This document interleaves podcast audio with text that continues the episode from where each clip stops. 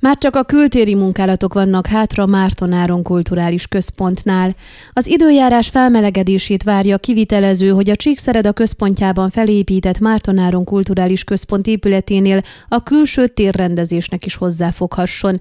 Mint Darvas Kozma József, a beruházó Szentkereszt plébánia plébánosa elmondta, már tavaly májusban elkészültek a létesítmény belső kialakításával, a kinti munkálatokra azonban csak decemberben kapták meg az építkezési engedélyt.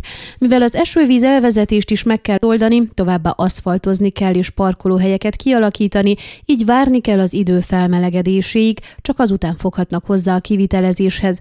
Azt is megtudtuk, hogy bár a korábbi tervek szerint egy szárnyal összekötötték volna az épületet a szomszédos Segítő Mária Római Katolikus Gimnázium kollégiumával, ezt az elképzelést végül elvetették, mert így elkerülhetők az esetleges jogi bonyodalmak, ha különállóak maradnak az épületek.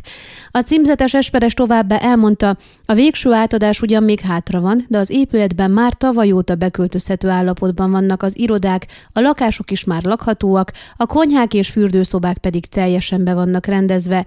Tőle tudjuk, hogy nem csak a tanároknak, hanem a Csíkszeredai megyei sürgősségi kórház néhány orvosa számára is biztosítanak majd lakást az ingatlanban. A létesítmény kiállító termében pedig többek között tállatot is szeretnének szervezni, ennek előkészítésén még dolgoznak.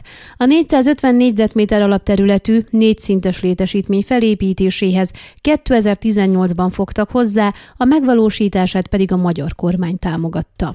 Ön a Székelyhon aktuális podcastjét hallgatta. Amennyiben nem akar lemaradni a régió életéről a jövőben sem, akkor iratkozzon fel a csatornára, vagy keresse podcast műsorainkat a székelyhon.pro portálon.